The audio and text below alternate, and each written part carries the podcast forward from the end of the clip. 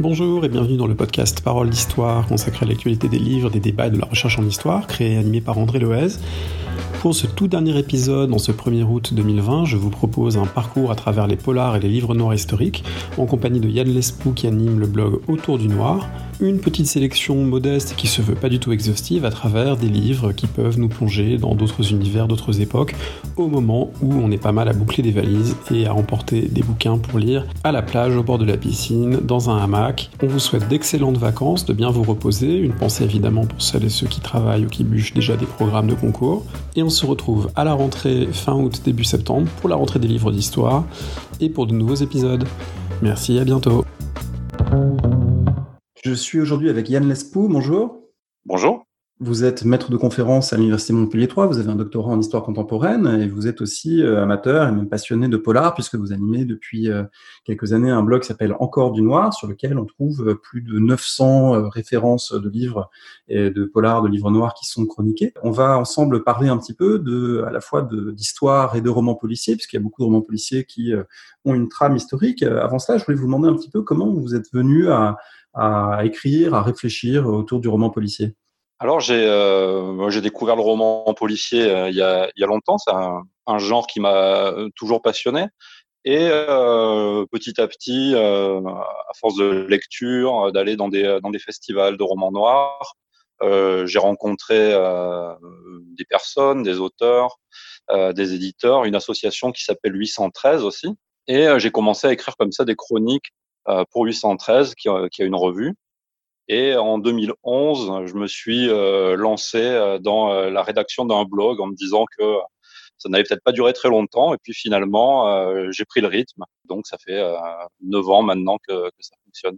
9 ans et 900 euh, chroniques de livres, donc euh, on voit que vous avez une, une production, un rythme de lecture euh, intense. alors il y a énormément de choses qui paraissent et en réfléchissant à cette émission, j'ai pu voir le nombre absolument stupéfiant de polar historiques. C'est vraiment un, sous-genre à part entière qui s'est développé, on va dire, dans les, dans les 20 dernières années. quel regard vous portez sur cette production? Alors j'en lis assez peu qui sont, on va dire, labellisés polar historique, mais euh, en réalité, euh, il y a énormément euh, de, romans noirs, dans le genre noir, on va dire, hein, pour, pour généraliser un peu, qui, qui, portent sur des périodes historiques particulières. Il y a dans le polar historique, à mon, à mon sens, quelque chose qui est qui relève du besoin d'évasion des lecteurs. C'est-à-dire que les lecteurs ont envie de, de voyager et d'aller d'aller ailleurs, donc dans d'autres époques et dans d'autres lieux c'est ce qui fait que euh, effectivement c'est un genre qui s'est beaucoup développé et, euh, et qui fonctionne beaucoup. Alors, les, livres dont on va parler aujourd'hui, donc comme euh, c'est une émission euh, estivale, on va voilà donner quelques quelques conseils, euh, suggérer quelques pistes de livres, certains connus, d'autres peut-être moins. on va absolument pas être exhaustif parce qu'il y a toute une part de la production, en particulier tout ce qui se déroule avant le 19e siècle, qu'on va laisser de côté. On en parlera d'ailleurs peut-être à, à, une autre occasion, mais il y a évidemment de grandes séries de Robert Van Gulik sur la Chine, des séries qui se passent à Rome, des séries qui se passent au 18e siècle, en particulier les romans euh, de Jean-François Parot euh, sur euh, la France des Lumières. Donc il y a, énormément de choses. là, on va plutôt parler de romans qui se déroulent au 19e ou au 20e siècle. vous avez fait une petite sélection, et puis moi j'en ai aussi quelques-uns éventuellement à suggérer. pour le 19e siècle, en particulier du côté des auteurs américains, le 19e siècle américain a été beaucoup, beaucoup travaillé. Il forme l'arrière-plan de beaucoup de romans desquels on pourrait parler. Oui, tout à fait. C'est euh, effectivement pour les Américains, euh, c'est euh, un siècle euh, fondateur, hein, et ils reviennent énormément là-dessus. C'est aussi un siècle mythique. C'est le, le siècle du Far West, et on a beaucoup d'auteurs américains qui qui reviennent là-dessus. Hein. Alors, bien sûr, celui qui est le plus connu de tous, c'est sans doute Cormac McCarthy avec le Méridien de sang mais euh, on a aussi euh, comme ça toute une nuée d'auteurs qui ont euh, qui ont évoqué des événements historiques qui pour nous semblent aussi très exotiques. Hein, c'est assez loin pour nous. je pensais notamment à Rick Bass qui a écrit un roman qui s'appelle La Décimation, qui raconte à l'époque de la République du Texas en 1842 la manière dont tout une, un groupe une armée hétéroclite euh, de Texans euh, décide d'envahir le Mexique. Et bien entendu, c'est un échec total et ils se retrouvent prisonniers des Mexicains hein, qui ne vont pas du tout leur faire de cadeaux. Euh, la décimation, eh bien, c'est, justement euh, le titre de, ce roman. Ça fait référence euh, au, fait que à peu près 1 sur 10 vont être tirés au sort pour être, pour être exécutés. Et Rick Bass bah, raconte cette, cette épopée de 1842 et, et nous projette dans, cette, dans cette guerre qui nous est quand même très méconnue. Le 19e siècle américain, c'est aussi bien sûr celui de la guerre de sécession, celui euh, de l'esclavage et de son abolition. Euh, il y a un roman de Colson Whitehead hein, qui euh, donne aussi des éléments sur cet arrière-plan historique. Oui, tout à fait. C'est Underground Railroad, qui est un, formidable roman. Alors, on est aux limites du genre là. Hein. On n'est pas vraiment dans, le polar. On est, on va dire, plus largement dans le roman noir. Et aussi avec une personnification d'un fait historique. C'est-à-dire que Colson Whitehead, euh, il part euh, donc d'un fait historique, et ce, euh, cette Underground Railroad, qui était un réseau euh, de gens, hein, des Noirs, des Blancs, qui organisaient la fuite des esclaves du sud vers le nord. Et, euh, et il a décidé de personnifier cette Underground Railroad avec des personnages qui vont remonter par le nord en suivant une, en prenant un train souterrain qui va euh, peu à peu, euh, par étapes, euh, les aider à quitter le sud. Et bien entendu, il va y avoir tout un tas de d'arrêts dans différents endroits où ils vont devoir affronter les gens qui les, qui les poursuivent hein, et qui veulent, qui veulent les rattraper. C'est un très très beau roman et euh, qui fait donc référence à, cette époque-là. Et Colson Whitehead, hein, pour, pour la petite histoire, qui est un, auteur majeur aujourd'hui, euh, sort euh, en septembre. Là, euh, va sortir en France un roman, un autre roman qui s'appelle Nickel Boys, qui part d'un autre fait divers, hein, qui est la, découverte d'un cimetière clandestin dans une institution, dans une maison de redressement pour jeunes en Floride. Il va raconter donc l'histoire de cette institution, hein, la, Nickel House, où sont enfermés des jeunes blancs et noirs qui vont être torturés hein, dans les années entre les années 20 et les années 60. Euh, euh, un fait divers qui a fait beaucoup de bruit aux, États-Unis, qui, euh, a donné lieu donc à, à ce roman euh, majeur à mon sens. La période de la guerre de sécession, euh, j'ajoute une référence, c'est aussi, euh, ça a aussi donné lieu à un roman qui n'est pas un, roman noir, mais qui est un roman historique assez puissant, euh, un roman de E.L. Doctorow qui s'appelle La Marche, et qui est une évocation de la marche du général Sherman à travers le Sud, à travers la Géorgie en 1864. et c'est un roman assez puissant puisqu'on on y mêle des voix à la fois d'officiers nordistes, mais aussi d'esclaves, d'esclaves émancipés, et c'est une des restitutions fictionnelles de la guerre de sécession très intéressantes qu'on peut lire. Ça été traduit euh, euh, en 2005, je crois. Alors, si on quitte un instant les États-Unis, on peut aussi euh, trouver des romans qui évoquent le 19e siècle, le 19e siècle français ou 19e siècle dans certaines régions. notamment, vous avez suggéré un roman de Marc Biancarelli qui s'appelle Les Orphelins de Dieu. Oui, Orphelin de Dieu, Marc Biancarelli. Alors, à sa manière, c'est un western, hein, on va dire. la trame se rappelle un peu trop grit. Donc, on a une jeune femme qui veut se venger des gens qui ont tué son frère et qui va euh, pour cela embaucher un, un, bandit, un brigand, et euh, ce brigand va l'aider donc euh, à accomplir cette vendetta.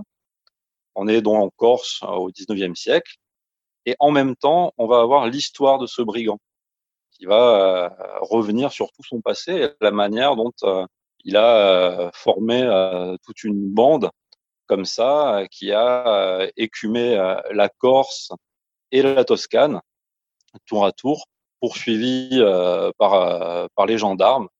Et euh, ça donne un roman historique, puisqu'il s'appuie en fait sur l'existence d'une vraie bande de brigands qui a, qui a existé en Corse et qui a comme ça tenu la dragée haute à, la, à la gendarmerie française. Et, euh, et, il donne vraiment un souffle d'épopée, à cette, à cette histoire. Euh, c'est vraiment un très très beau livre. Du côté français, il y a aussi un auteur qui a travaillé la matière historique de différentes manières, d'ailleurs à la fois pour le, 20e et pour le 19e siècle, c'est Hervé Lecor. Alors il y a sans doute plusieurs ouvrages qu'on pourrait euh, conseiller. Euh, vous avez choisi notamment Dans l'ombre du brasier. Qu'est-ce qu'on peut en dire? Alors Dans l'ombre du brasier, c'est un roman qui se déroule durant la semaine sanglante. Donc, Hervé Lecor avait déjà écrit un roman qui s'appelait L'homme aux lèvres de saphir, qui se déroulait en 1870-1871, juste avant la Commune, qui mettait en scène un tueur qui s'inspirait des chants de Maldoror. Et on va retrouver ce tueur en 1871 au moment de la semaine sanglante. Il enlève une jeune femme et on va suivre en particulier un communard qui, euh, qui s'est retrouvé propulsé euh, chef euh, de la sécurité et qui, doit donc accomplir un travail de policier qu'il déteste, bien entendu, mais qui va se mettre à, la recherche de cette jeune femme euh, alors que euh, les communards affrontent les Versaillais, donc il va devoir aller de barricade en barricade. C'était un roman vraiment impressionnant dans lequel on suit pas à pas des personnages à, travers Paris à ce moment-là. C'est un roman qui est vraiment plein de plein de fureur. On a on, on, on vit réellement la semaine sanglante. C'est une très très grande réussite. Pour le 19e siècle, évidemment, on ne peut pas tout mentionner, mais il faut ajouter que du côté britannique, il y a énormément euh, de séries et d'ouvrages euh, qui euh, prennent pour cas de l'Angleterre victorienne, qui évoquent soit directement Jack l'Éventreur, soit des choses qui s'en inspirent. Là, il y a un matériau assez inépuisable pour les romanciers, avec d'ailleurs souvent le, le, pire et le meilleur, parce que c'est pas toujours une production de grande qualité, mais voilà, c'est aussi un cadre historique qu'on trouve très régulièrement dans ce type de roman, l'Angleterre victorienne c'est euh, effectivement euh, une période euh, qui, inspire beaucoup, les auteurs. Et par ailleurs, hein, effectivement, dans, le polar, hein, il y a la figure de Sherlock Holmes. Donc, souvent, on revient, à l'Angleterre dans, dans la littérature policière lorsqu'il s'agit d'évoquer le 19e siècle. Alors cette Angleterre, c'est aussi une Angleterre euh, impériale, coloniale, et, du coup, vous avez aussi conseillé euh, un roman euh, Mukherjee qui euh, se déroule en Inde en 1919, l'attaque du Calcutta Darjeeling. De quoi s'agit-il? Oui, alors c'est le début d'une série. Hein, le second volume va paraître en septembre ou octobre, qui met en scène un capitaine démobilisé de l'armée britannique qui a travaillé auparavant pour Scotland Yard et euh, qui est muté à, Calcutta. Et là, euh, il va découvrir euh, la société coloniale indienne. Il se trouve propulsé là-bas, c'est un peu un exil. Et la première affaire qu'on lui confie est le meurtre d'un haut fonctionnaire britannique qui est très très vite attribué à des indépendantistes indiens. Et euh, il va donc enquêter euh, dans euh, cette société coloniale avec l'aide de son adjoint, qui lui est un, est un Indien. On a, comme c'est souvent le cas, un, duo comme ça, un, peu, un peu dépareillé, et qui se complète finalement. Et c'est l'occasion pour Abir Mukherjee de nous faire découvrir cette Inde euh, coloniale et euh, la manière dont euh, les Britanniques essaient à, ce moment-là de contenir les velléités d'indépendance. C'est là encore une grande réussite. C'est vraiment un, un, un voyage extrêmement dépaysant. Alors, ces lendemains de Première Guerre mondiale, c'est euh, finalement un cadre assez intéressant pour euh, pas mal d'auteurs, euh, parce que c'est aussi une période de croissance économique, une période, la période des années folles, énormément de choses qui se passent, et y compris aux États-Unis. C'est le cadre notamment d'un livre enquête de David Gran, qui est l'auteur de La Cité perdue de Z, qui est un, journaliste américain et qui a écrit La Note américaine, ce qui n'est pas le, le, titre originel, un livre paru en 2018, très intéressant, mais qui n'est pas tout à fait euh, un polar ou un livre noir, puisque c'est plutôt dans ce qu'on appellerait euh, le, true crime, euh, l'histoire vraie de, crimes réels, et une enquête journalistique qui dévoile tout un pan assez méconnu, il faut le dire, de l'histoire américaine des années 1920. Oui, c'est aussi un, travail, c'est un travail de journaliste, un, peu d'historien aussi. Hein. Il est allé vraiment fouiller dans les archives. Il est allé chercher les derniers témoins de cette époque-là et il raconte cette histoire qui est euh, vraiment euh, impressionnante à, la, à, sa manière. Donc, euh, David Grad, hein, c'est un journaliste et un écrivain, et donc il raconte ça vraiment à la manière d'un polar. Donc, il nous explique comment les Indiens Osages ont été exilés de Louisiane. On leur a trouvé des terres désertiques hein, pour en, faire une réserve. Et bien entendu, on s'est aperçu à la fin du 19e siècle qu'en fait, ces terres étaient extrêmement riches en pétrole. On ne pouvait pas leur enlever comme ça. Et donc, ces Indiens sont devenus extrêmement riches mais euh, comme ils étaient considérés comme d'éternels mineurs, ils avaient des tuteurs blancs qui, euh, bien entendu, détournaient une grande partie de cet argent et qui voulaient euh, aussi récupérer ces terres. Et dans les années 1920, il commence à, y avoir des crimes sur, sur ces réserves, des gens qui disparaissent, des attentats, et on essaie de comprendre, et David Gran essaie de comprendre qui a bien pu commettre ces crimes à, cette époque-là. Et pour cela, il va nous euh, faire découvrir donc toute la vie de la réserve et aussi un, événement important puisque les premiers enquêteurs euh, fédéraux qui vont travailler sur cette affaire-là sont à l'origine de la création du FBI. Et donc, on va euh, découvrir notamment un jeune Edgar Hoover qui enquête sur, sur cette affaire. C'est vraiment un livre passionnant.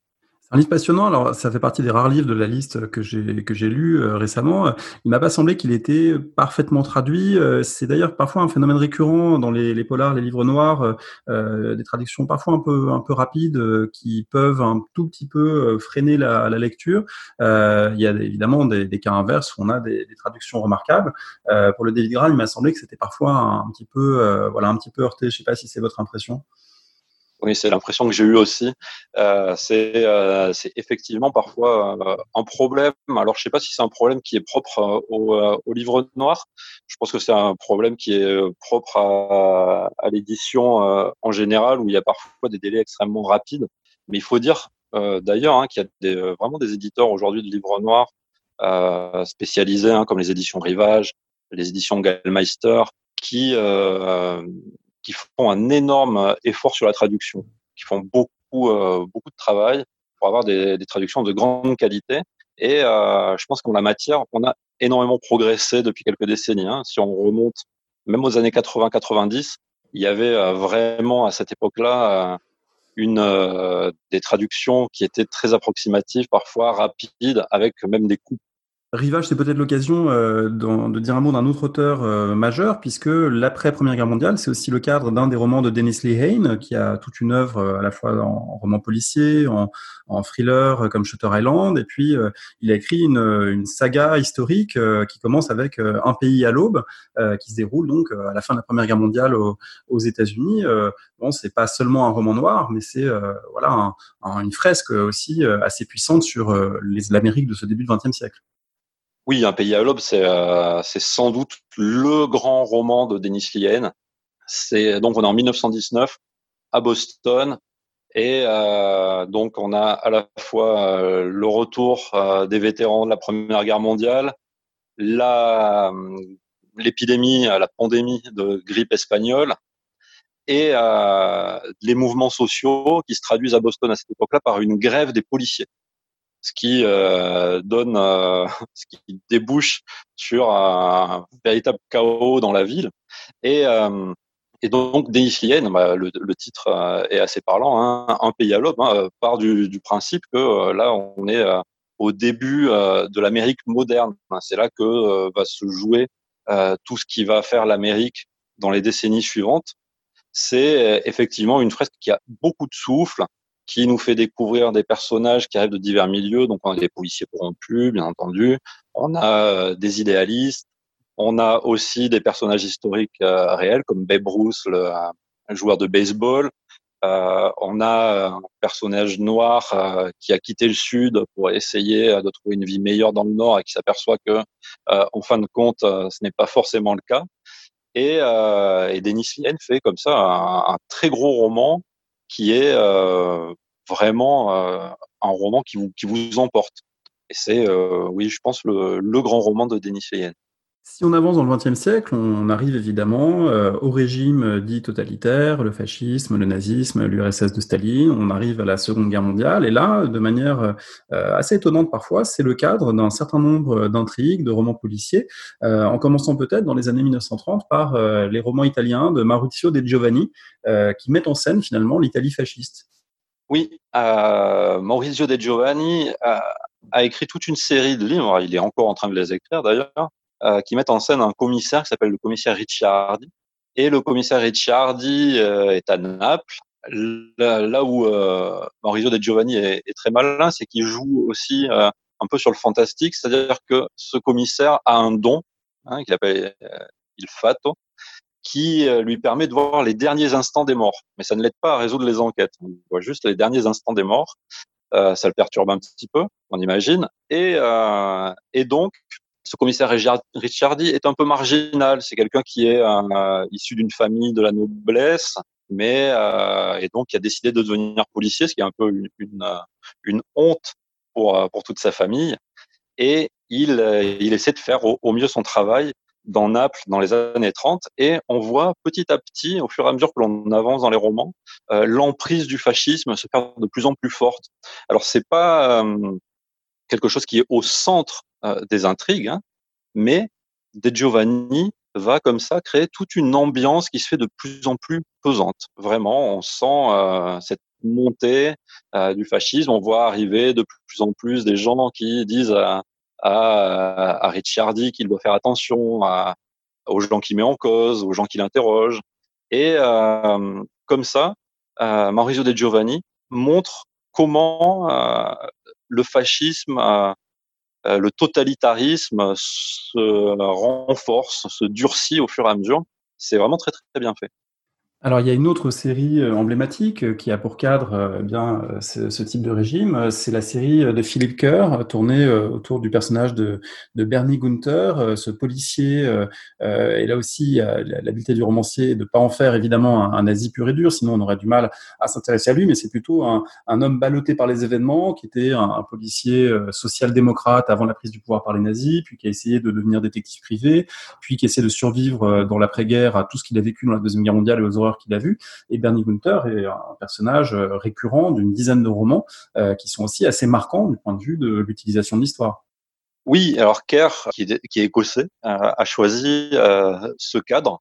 C'était assez audacieux parce que bah, il fallait éviter la caricature et, essayer de sortir un peu des sentiers battus. D'ailleurs, il a mis très longtemps à aborder directement euh, la Seconde Guerre mondiale. Hein, il a ballotté euh, son personnage. Alors d'abord, on était euh, à partir de 1936 jusqu'à 38, puis après, on le retrouvait après la guerre, puis ensuite, il a commencé à évoquer directement la guerre. Et, euh, et il fait découvrir comme ça, effectivement, euh, alors la société euh, allemande de des années 30, hein, de la, la, montée du nazisme hein, dans sa trilogie berlinoise euh, là aussi euh, bah, c'est reconnu comme euh, vraiment une œuvre extrêmement importante du polar historique. Hein. C'est vraiment une œuvre très emblématique. Je conseille en particulier euh, le cinquième livre, je crois, de la série qui s'appelle Une douce flamme, Quiet Flame, qui se déroule euh, pour l'essentiel dans l'Argentine euh, de Perón des années 1950 et l'Argentine qui héberge l'ancien nazi, parce que là, il y a, un, y a un, à la fois la, matière première liée à l'histoire allemande, mais aussi un décalage géographique et chronologique qui en fait un, livre vraiment très très intéressant pour réfléchir aussi à ce, à ce passé allemand. Alors la Deuxième Guerre mondiale, c'est le cadre aussi de toute une série de romans français qui s'intéressent l'occupation, qui s'intéresse euh, à la Deuxième Guerre mondiale. Euh, en particulier, vous conseillez euh, Sous l'aile noire des rapaces de Pierre Signac. Ah oui, Signac, c'est quelque chose de, formidable. Signac, il a eu une énorme production de polars. Parmi eux, un certain nombre qui prennent place dans une époque qu'il a connue, hein, qui est celle de la Seconde Guerre mondiale, et on est dans le polar un peu d'aventure dans l'occurrence, sous l'aile noire des rapaces, on est au moment de l'exode, hein, en 1940. La Banque de France euh, vide euh, ses réserves d'or et essaie de les évacuer vers le sud. Et on va avoir là une bande euh, hétéroclite de soldats en débâcle, de truands, qui vont s'associer pour faire main basse sur cet or sauf que bien sûr les Allemands aussi veulent faire main basse dessus, et donc il va y avoir comme ça tout un tas d'aventures le long des routes de l'Exode. C'est c'est extrêmement bien fait, extrêmement efficace. C'est du très très bon roman historique qu'on peut conseiller par exemple aux gens qui partent en vacances. C'est un très très bon divertissement. Alors le roman historique, euh, ou plutôt le roman policier à cadre historique, euh, il fonctionne pas toujours de la même manière. Euh, il y a un auteur euh, notamment qui est intéressant, même intrigant de ce point de vue-là, puisque il utilise l'histoire pas tellement pour la raconter, mais plus pour servir un peu de, détonateur ou de révélateur d'une histoire cachée. C'est toute l'œuvre de James Elroy, qui a un cadre historique, principalement le Los Angeles des années 40-50, mais aussi qui revisite l'Amérique des années 60, l'Amérique de Kennedy dans une autre série de, de ses ouvrages. Et avec lui, on, est plutôt dans l'envers de l'histoire, c'est-à-dire une histoire qui n'est pas gouvernée par euh, les personnages en apparence qui détiennent euh, les, commandes, qui détiennent le pouvoir, mais par les gangsters, par des intérêts cachés, par John Edgar Hoover dont on a parlé. c'est finalement presque une, contre-histoire de l'Amérique du milieu du siècle que propose James Ellroy dans son œuvre. Oui, c'est une contre-histoire, c'est l'histoire vue à travers les tabloïds. James Ellroy, en fin de compte et c'est l'histoire euh, d'une Amérique euh, qui est aussi l'Amérique fantasmée par James Ellroy. Alors c'est ça qui est, euh, qui est intéressant, qui est sans doute euh, aussi la, limite d'Elroy, c'est-à-dire qu'il euh, va s'appuyer beaucoup sur ce que pouvaient dire les feuilles tabloïdes de son enfance, ce dont il se souvient et ce, et ce qui fantasme à propos de ça. Il est aussi gouverné en partie par sa haine des Kennedy, donc, euh, ça donne euh, quelque chose de, de, très étonnant, en fin de compte, où, euh, en effet, on va avoir une histoire qui est en fait menée avant tout par des gens qui sont cachés, donc des truands, effectivement, des hommes de main, euh, des gens qui travaillent pour euh, à la fois la CIA, le FBI et, et la mafia, et qui euh, révèle finalement toute la corruption euh, du système. Elroy, il, aime beaucoup ça, euh, on va dire. Et en fait, peu, il explique hein, régulièrement que c'est ça la, la, vraie histoire, mais bon, il est constamment dans la provocation. Oui, le, le personnage Elroy n'est pas forcément euh, aussi sympathique que le, le romancier euh, quand on le lit. Euh, cette veine un petit peu de, de révélation, de dessous caché, de dessous trouble, on la trouve aussi en France.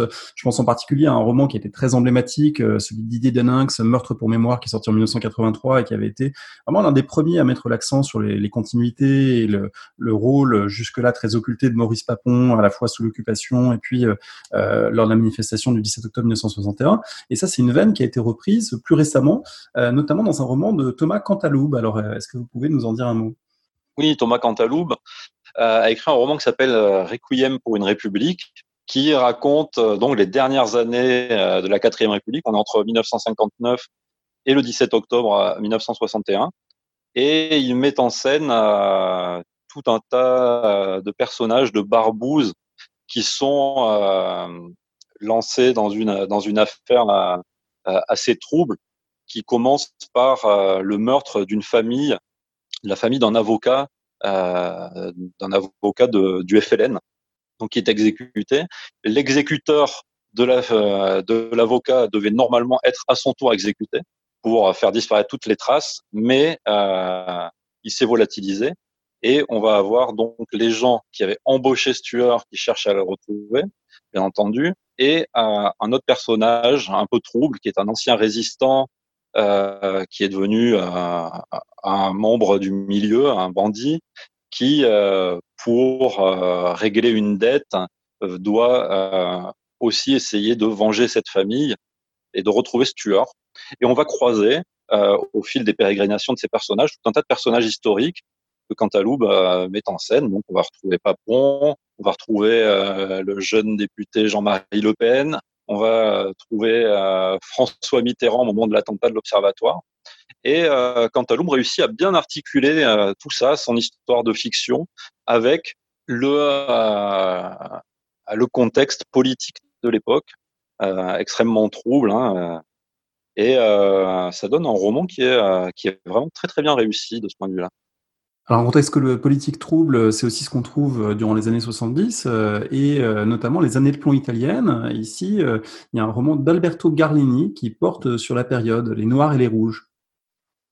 Oui, un fabuleux roman d'Alberto Garlini, Les Noirs et les Rouges. Donc, c'est, ça commence à partir de 68 et Garlini suit l'itinéraire d'un étudiant fasciste qui va faire son chemin durant toutes les années de plomb dans euh, différents euh, micro-partis fascistes, groupuscules, et euh, qui va bien entendu alors affronter les rouges face à lui, mais aussi se faire manipuler par les services secrets italiens de cette époque-là.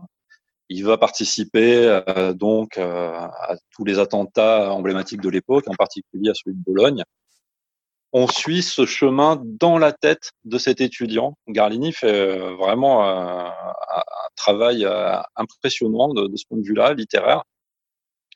Il se fond dans le personnage, il se met dans sa tête, et c'est quelque chose d'extrêmement troublant et inconfortable.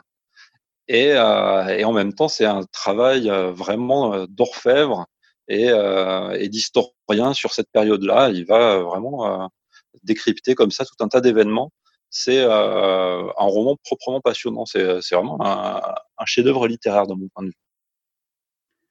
Dernier livre peut-être euh, dans ce parcours rapide à travers euh, une sélection évidemment de, de, de polars historiques euh, récents et sur les périodes récentes, c'est les années 80, c'est David Peace, qu'on connaît notamment pour sa, sa tétralogie sur le Yorkshire qu'il avait écrit donc sur le, ses crimes des années 70. Il a aussi écrit sur la grève des mineurs, ce moment très emblématique de l'Angleterre thatchérienne. Ouais, GB 84, c'est euh, donc 1984-1985, euh, la grève des mineurs et euh, la manière dont elle va être réprimée par le gouvernement de Thatcher.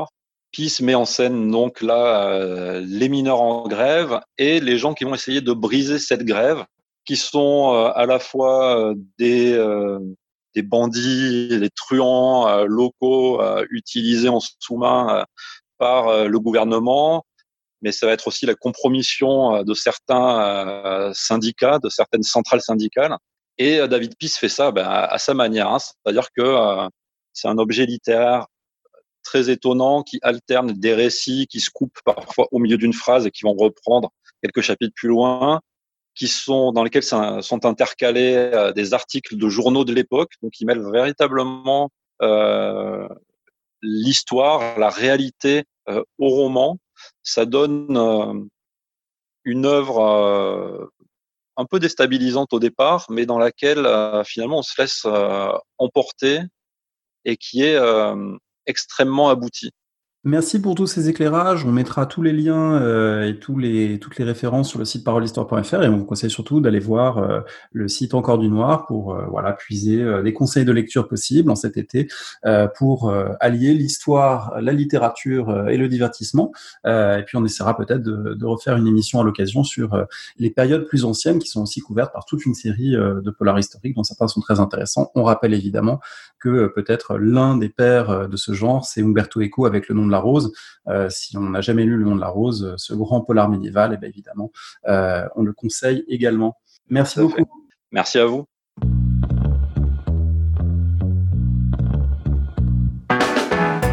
Merci de nous avoir écoutés. Rendez-vous sur le site www.paroledhistoire.fr pour toutes les informations sur le podcast, pour vous abonner, écouter ou télécharger les autres émissions.